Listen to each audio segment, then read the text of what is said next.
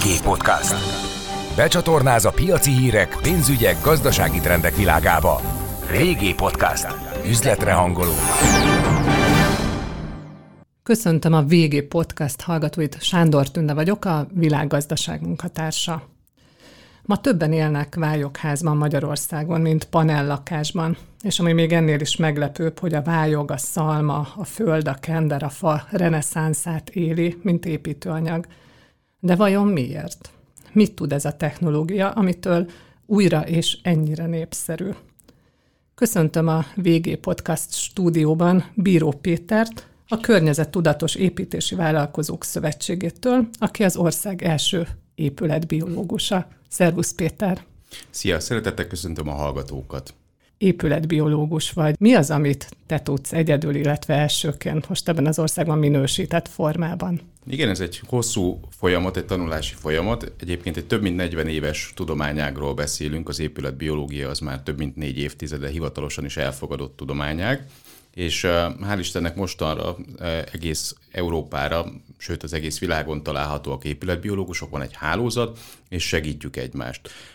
Gyakorlatilag, ha röviden kellene összefoglaljam, akkor az egészséges otthonok és egészséges munkahelyek, egészséges életterek és egészséges munkahelyeknek a, a megteremtéséről szól, arról, hogy segítünk abban, hogy hogyan lehet egészségesebbé tenni egy új építésnél a, az adott helyet, vagy pedig len a felújítási javaslatot, hogy hogyan lehet megszüntetni a káros anyagokat, a, a negatív tényezőket. Akkor azt lehet mondani, hogy ezek, akik környezettudatos építők, építetők, ők egészségtudatosak is? Abszolút teljes mértékben hiszen életünknek most már több mint háromnegyedét zárt terekbe töltjük, vagy otthonunkban, vagy az irodában, munkahelyünkön. Így nagyon-nagyon fontos az, hogy milyen levegő, milyen környezet vesz körül bennünket, egészségünket ártalmatlan, vagy éppen teli-teli negatív hatásokkal, ami hosszú távon rombolja az egészségünket.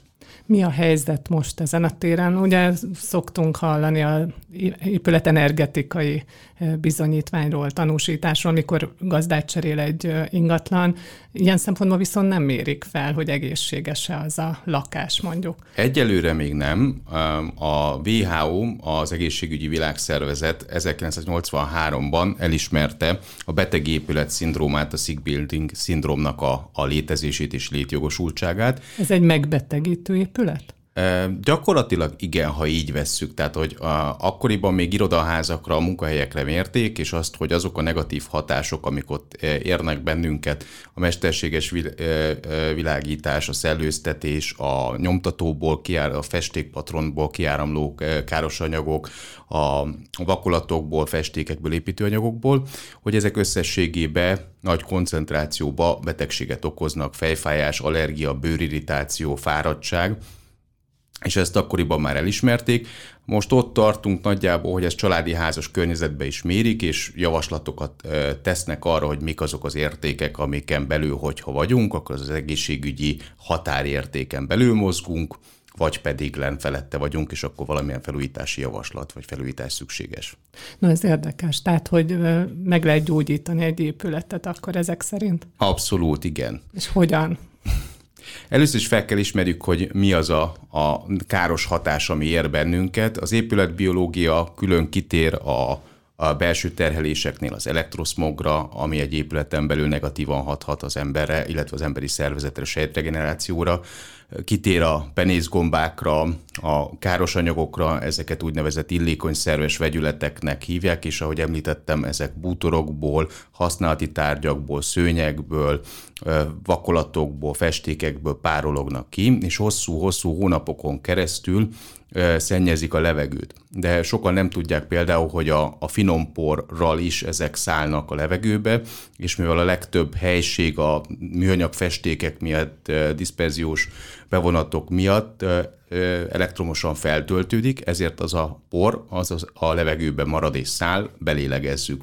Azzal a finom porral együtt ugyanúgy belélegezzük ezeket a káros vegyületeket, El lehet oda jutni, hogy egyszer csak orvos küldi hozzád a beteget, hogy mondjuk az allergiájának az az oka, hogy az épületben lehet valami, esetleg ez egy, ez egy ilyen integrált képzés is lehetne az egészségügyel? Abszolút, tehát az épületbiológiára, az épületbiológus képzésre két-három irányból jelentkeznek főként. Az egyik az az egészségügy, a másik pedig lenne az építőiparból építészek, kivitelezők, építőmérnökök jelentkeznek, de Németországban ott tartanak, hogy például a nagyvállalatoknál, például a német állami vasútnál is vannak épületbiológusok foglalkoztatva, és nézik az adott munkahelyeket, de olyat is hallottam már Németországban, ahol ezt elvégeztem, ezt a, ezt a képzést, hogy természetgyógyászokkal, illetve orvosokkal együtt, házi orvosokkal együtt dolgoznak már épületbiológusok.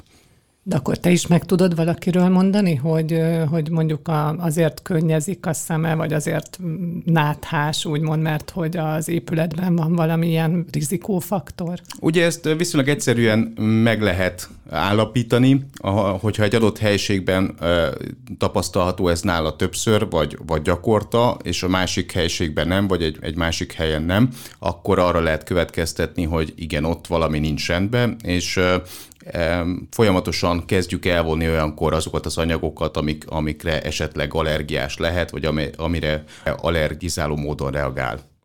Van-e olyan dolog egy épületben, amin a legkönnyebb segíteni, a leggyorsabban változtatható, legolcsóbban? Igen, például? ez ugye nem egy hókusz-pókusz az épületbiológia, a, tudományosan alá van támasztva is mérésekkel is, laborvizsgálatokkal, de viccesen fog uh, talán elsőnek tűnni, a legegyszerűbb mód az, hogyha sokat uh, um, levegőztetünk, és sokat van nyitva, a, sokat uh-huh. van nyitva az ablak, uh-huh. ezáltal friss, tiszta levegő tud bejönni, és a régi elhasznált levegő ki tud cserélődni a káros anyagokkal például. Feltéve, ha mondjuk nem a forgalmas körút mellett van Igen. a lakás vagy az iroda. Igen.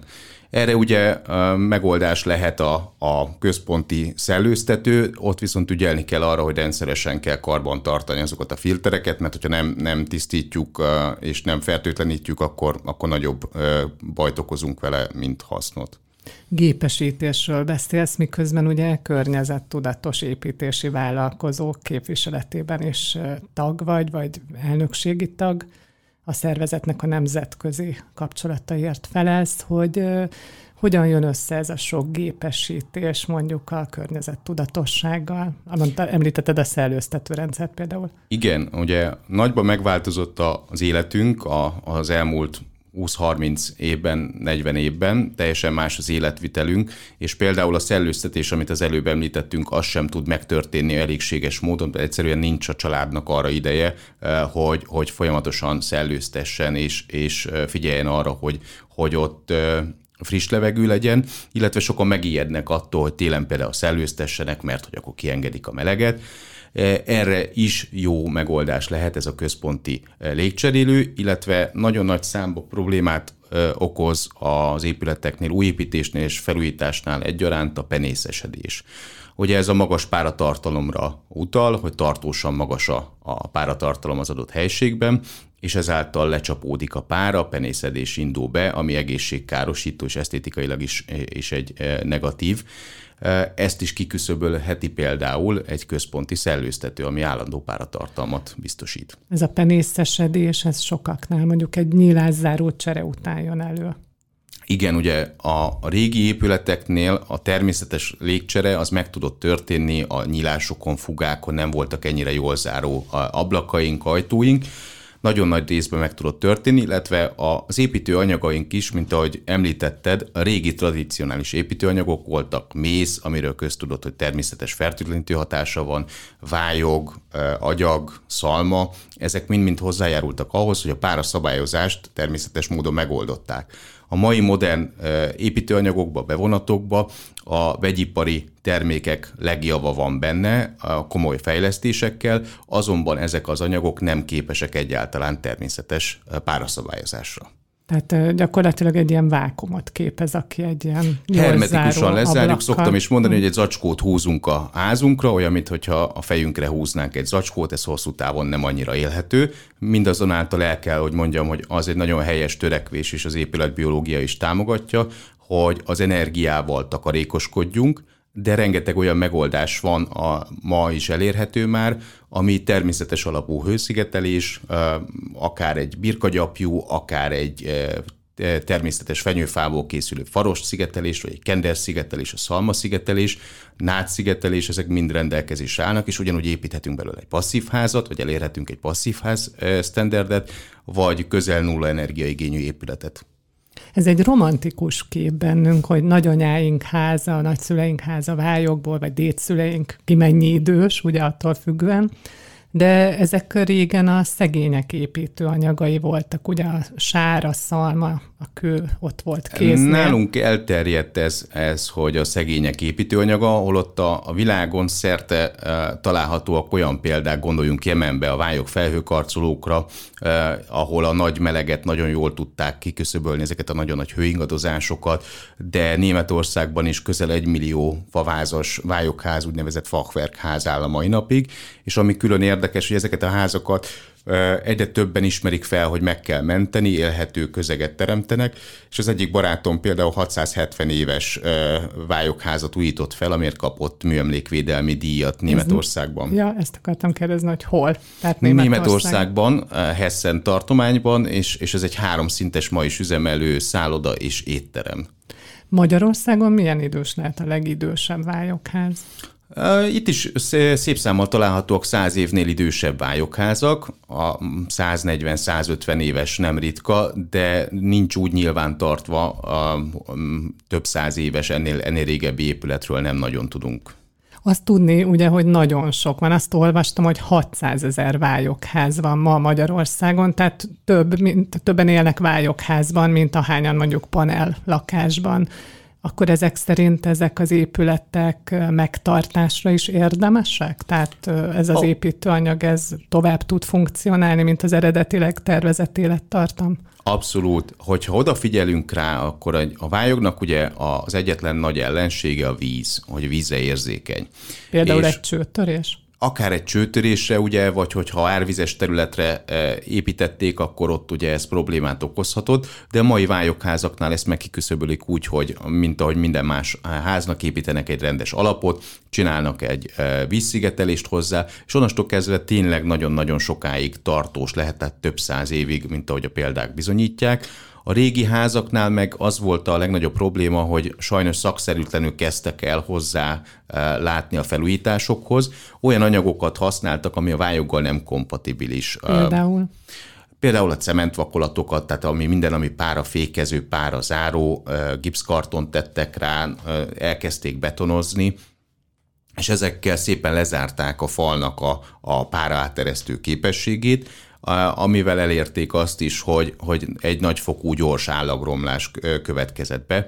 Ugyanez volt egyébként Németországban is, tehát nem mi követjük el, nem mi vagyunk csak egyedül ezzel, azonban ott ezt felismerték, és már a komoly szakirodalom van, szabványok vannak, olyan építőanyagok vannak, amik gyári minősített építőanyagok, és mind az építész, mind a tervező, mind a magánszemély ugyanúgy tud vele bánni, mint egy bármelyik másik kész termékkel, amit a, a tüzépen megvesz. Ezek szerint régen ugye tisztán vályokból épültek ezek a házak, most pedig, ha jól értem, egy ilyen hibrid, egy vegyes technológia, tehát más az alap esetleg. Régen is kombinálták. Kombinált? Mhm. Igen, uh-huh. és ugye többféle építési mód volt attól függően, hogy most egy masszív vályokfalazatról beszélünk, esetleg a vályok tégláról beszélünk. Németországban nagyon gyakori volt az, hogy faváz volt a tartószerkezet, és közé a vályog, az kitöltő fal volt, ez, ez mai napig is egy elterjedt. Sok előnye volt, hogy a vályog egyébként konzerválta a fát, és ezért is tudott olyan hosszú ideig megmaradni. Nálunk Magyarországon az a helyzet, hogy a földrengés biztonsági előírások miatt nem lehet ma tisztán vályokból építeni csak tartófalat. Itt is a, nálunk is kell egy, egy tartó szerkezet, ami lehet rendes égetett tégla, lehet favász szerkezet, és, és közte kitöltjük vályoggal.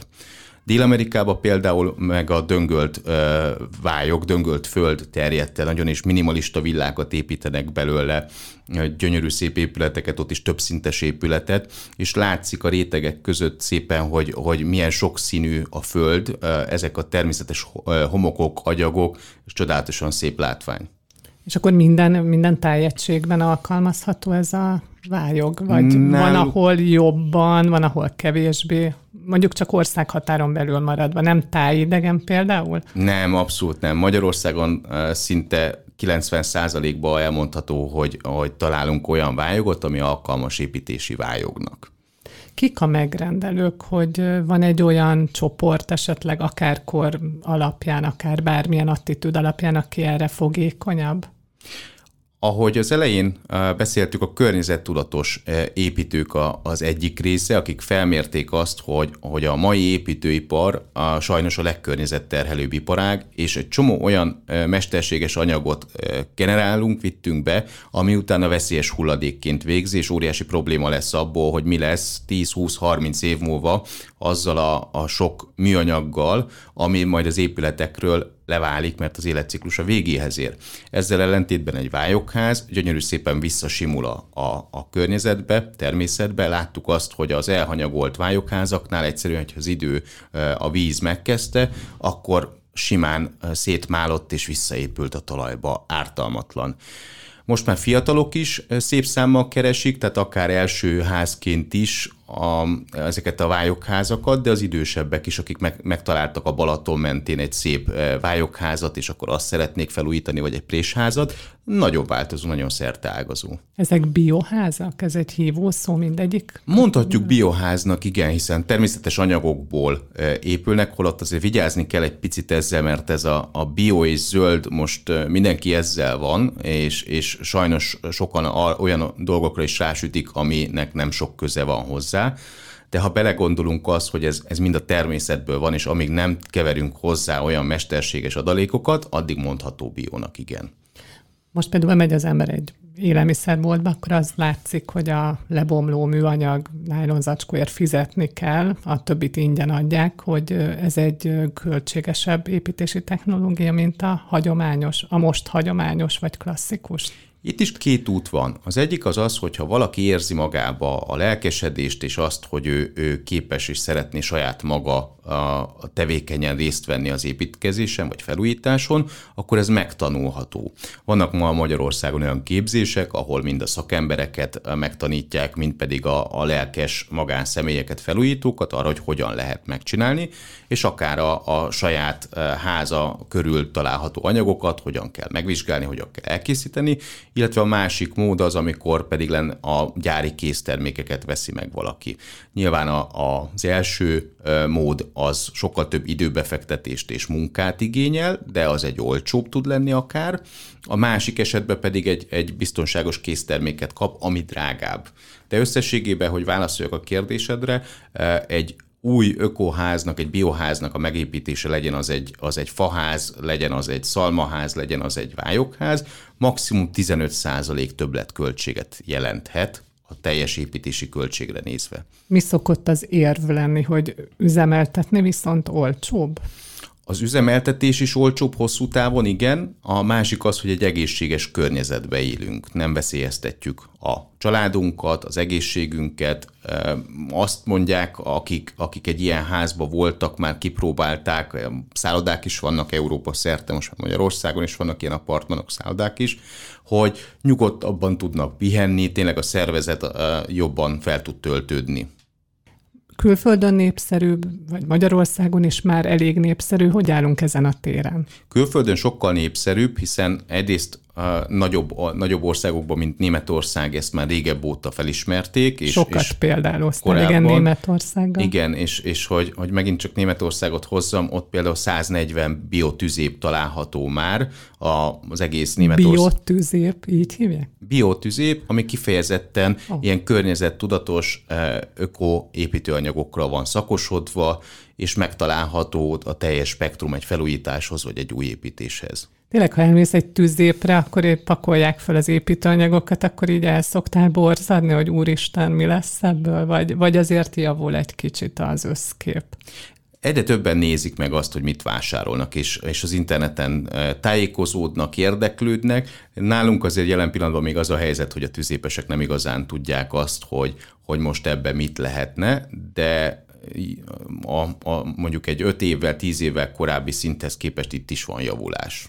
Egyébként éppen a fának ment föl most nagyon, és vágtázik a világ, világpiaci ára, hogy ez a 15 os különbség ez nem fog nőni most emiatt? De, eh, hogyha hogyha így nézzük, akkor igen, de ahogy említettük, több alternatíva is van, másrészt pedig nagyon reméljük, hogy ez, ez normalizálódni fog egy idő után, hiszen ez egy olyan drasztikus emelés volt, amire nem volt felkészülve Európa, senkit nem látta előre, hogy, hogy ez ilyen szinten meg fog drágulni. Mint azonáltal én azt gondolom, hogy a, fa egy, egy ugye újra termelődő alapanyag, egy kiváló építőanyag, tartós, és ez egy másfél-két éven belül remélhetőleg normalizálódik újra. Szokták mondani, akik környezettudatosnak mondják magukat azok közül, hogy mondjuk nem vesznek élő fenyőfát, már mint kivágott fenyőfát karácsonyra. Ilyenkor arra gondolok, hogy aki azt nem veszi meg, akkor az a termelő, aki addig fenyőfát termelt, mást fog termelni. Tehát erre mondott, hogy megújuló építőanyag a fa, és nem kivágják ezeket az erdőket, nem kevesebb lesz a zöld, hanem kifejezetten ebből élnek emberek, vállalkozások épülnek erre, hogy mint építőanyagot állítanak elő, termelnek, ugye? Tehát, Igen. hogy ez egy, ezzel meg lehet nyugtatni az embereket. Hogy... Persze, erre is vannak tanúsítások, és nagyon uh, szigorú követelményekhez van kötve. Az FSC minősített felelősségteljes erdőgazdálkodás például, ami azt jelenti, hogy amíg egy fát kivágnak, annak a helyére öt másikat ültetnek, és meg van határozva, hogy egy bizonyos kor előtt nem lehet kivágni, tehát a, meg kell nyugtatni mindenkit azzal, hogy hogy bőven nagyobb a, a növekmény, mint amivel csökken, és ha okosan használjuk, akkor, akkor marad elég fa. Ki lehet-e fejezni valahogyan, hogy mennyivel lesz kisebb az ökológiai lábnyoma annak, aki ilyen környezettudatos épületet épített? Teljes mértékben igen. Tehát ugye egyrészt már az építő anyagoknál is van egy ökológiai lábnyom, amiben meghatározzák azt, hogy a gyártáshoz mennyi energia szükségeltetik, milyen energiát vittek, volt-e benne megújuló energia, stb. Akkor azt, hogy utána az életciklusa alatt, a használat alatt ő mennyit használ el, és a végén mit jelent a környezetre. Sőt, a fánál például nagyon sokan emlegetik azt, és ez az egyik legnagyobb előnye, hogy a CO2 banknak is hívják, hiszen egy köbméter fa 1000 kg CO2-t tud megtakarítani. Amíg él. Amíg él, de hogyha beépítjük építőanyagként, addig az megkötve marad benne.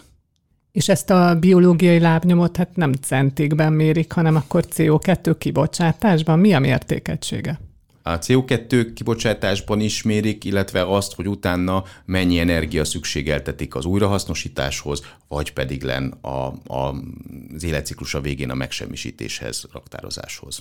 Tudsz arról valamit mondani, hogy mennyi ilyen mm, környezettudatos ház épül most, vagy mennyi épült az elmúlt évben, mennyire van megrendelés, tehát hogy milyen volumenben nő ennek a száma? Én a készházakról tudok most uh, nyilatkozni, hogy uh, nagy mértékben nőtt az igény. Hál' Istennek most már 2000 uh, ház körüli, illetve a feletti lesz a megrendelés állomány éves szinten, ami mindenképpen egy nagyon pozitív, hiszen uh, sokan nem tudták, nem ismerték annyira ezt a technológiát, de, de így, hogy több száz ház felépült már az országban, és nagyon jó gyártók vannak, így azért egyre többen biztonsággal bátran választják. Visszatérve még erre a német vonalra, ez izgat engem, hogy, hogy a magyar építészet, építőipar mindig a német, Németországit veszi alapul, hogy miért ő, ők a legfejlettebbek Európában? Az építési volumen a legnagyobb, legmagasabb, igen. Tehát ott például a robottechnológiát is nagyon nagy számba használják már a gyártásnál, hiszen ugye nem mindegy az, hogy munkaerő hiány van Németországban és Magyarországon is, tapasztaljuk azt, hogy manapság szakembereket találni rettentő nehéz, akit el is érünk, a, annak már hónapokra, évekre előre be van tervezve a, a naptára, és ezáltal például a készházas technológiának is nagy előnye, hogy ezt egy üzembe, csarnokba milliméter pontosan a gép összeállítja, kiszállítják a helyszíne a falakat, a tetőszerkezetet, és akár négy hónap alatt költözhető. És ez egy jó ajánlólevél Ez egy nagyon jó ajánlólevél. Igen, igen. Meg hogy ott tanult, vagy ott dolgozott, az egy precizitást, annak a képét idézi fel az emberben, ha jól sejtem, ez, ez egy aktuális sztereotípia, ugye? Igen, igen, igen. Mondj nekem egy olyan épületet, ami egy ilyen ideális összetételű. Miből van az alapja, a falai, miből van a teteje? Hogy néz ki? Mi, mit, mit ajánlanál? Ha valaki oda megy és azt mondja, hogy teljesen rád bízza, akár dizájnban, építőanyagban, mindenben, akkor hogy néz neki az az ideális ház, amit ma azt mondod, hogy építsem meg? Én azt szoktam mondani, hogy, hogy számomra a, a ház központjába ugye a lakók állnak, azok, akik azt utána használni fogják és benne élni, ezáltal mindenki válassza ki a saját magához legközelebb álló építőanyagot, építési technológiát, én meg tudom nekik mutatni, meg szoktam nekik mutatni élőbe, hogy ezek, ezek a minták, ezekből választhatnak, tudok javaslatot tenni, hogy menjenek el egy-egy ilyen házba, és utána döntsenek. Nincs egy olyan, hogy, hogy csak egyetlen egy jó megoldás van. Ugyanúgy egy téglaházat is fel tudunk úgy építeni, hogy abba káros anyagoktól mentes környezetet, egészségeset alakítsunk ki, ugyanúgy a faházba, szalmaházba, téglába nincsen megkötés. Van olyan, ami szimpatikus építőanyag az építetőknek? Tehát honnan indulnak ki, hogy vályogot szeretnének, szalmát, fát, földet, mi az, ahonnan elindultok? Hogy kezdődik egy ilyen tárgyalás, megbeszélés? Először is onnan talán, hogy, hogy tudják, hogy mit nem akarnak, hogy a műanyagoktól szeretnék eh, magukat távol tartani, a betontól szeretnék magukat eh, távol tartani, és valami természet közelibbet, és innestől indulunk tovább. És ezt szoktam mondani, hogy nagyon sok alternatíva van, akkor nyilván a legjobb hosszú távon a környezetünknek is az, hogyha nem kell több ezer kilométerrel szállítani azt az építőanyagot, hanem megpróbáljuk helyileg, lokálisan megoldani, és viszonylag mondjuk egy 100 kilométeren belül fellelhető építőanyagokat használni. Így például a vályog az mindenképpen előnyösebb lehet, mert hogy az mindenhol található az országban szinte. Ugye miből van a vályog egész pontosan? A vályog, hogyha megnézzük, akkor agyagból, homokból és szerves adalékból van, és ilyen gyárak is vannak, ahol vályok téglát készítenek ma? Igen, vannak most már gyári minősített építőanyagok Magyarországon, és a vályok téglát, vályok vakolatot, vagy például a gipszkartonnak a zöld alternatíváját, a vályok száraz építőlapot gyártják. Ez szünetelt ez a gyártás, és újraindult? Hogy néznek ki az igények visszamenőleg?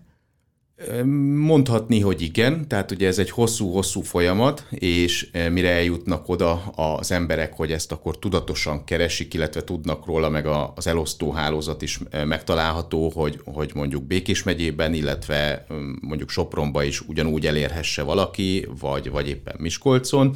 Ez egy hosszabb folyamat lesz, de, de most már eh, egyre többen jelentkeztek, hogy, hogy akár a fejlesztése, kutatásfejlesztési programok indultak. Nagyon ígéretes és nagyon örülünk például a kendergyártásnak, hogy Magyarországon most újra fel szeretnék futtatni, és az építőipari felhasználásban én egy nagyon nagy lehetőséget látok. Sokat járod az országot, vannak olyan területek, ahol fogékonyabbak, ahol jobban szaporodnak ezek a házak? Igen, igen, igen. Azt vettem észre, ugye, hogy a, egyrészt a Balatont említettem, de a Pilisbe is nagyon sok faház épült, vagy nagyon sok faházhoz mentünk ki.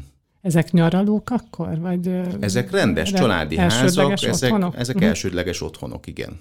Jó lehet ezt látni, ahogy így terjed ez a technológia, egy picit részét, rész, egy picit részesének is érzed ennek magad, ugye? Abszolút, igen. Tehát én is saját magam is egy vályokházban élek, azt kezdtem el felújítani első otthonként, de nagyon-nagyon szeretem ezeket a természetes anyagokat, és izgalmas látni azt, hogy mennyi minden lehetőség van benne, hiszen a, a folyamatos kutatásokkal, fejlesztésekkel elértük azt, hogy most már egy szinten vannak a, a mostani építőanyagokkal az átlag ember szemében, de sokszor olyat tudnak, amit nem uh, tudnak a mesterséges anyagok. Gondoljunk itt a páraszabályozásra, amit beszéltünk, hogy mint egy puffer szolgálnak, fölveszi a levegőből a párát, és uh, állandóan ideális uh, szinten tartja, de nagyon érdekes például a birkagyapjú szigetelésnél, hogy a benne lévő keratin az a formaldehidet, a káros anyagokat képes megkötni, és például egy, egy terhelt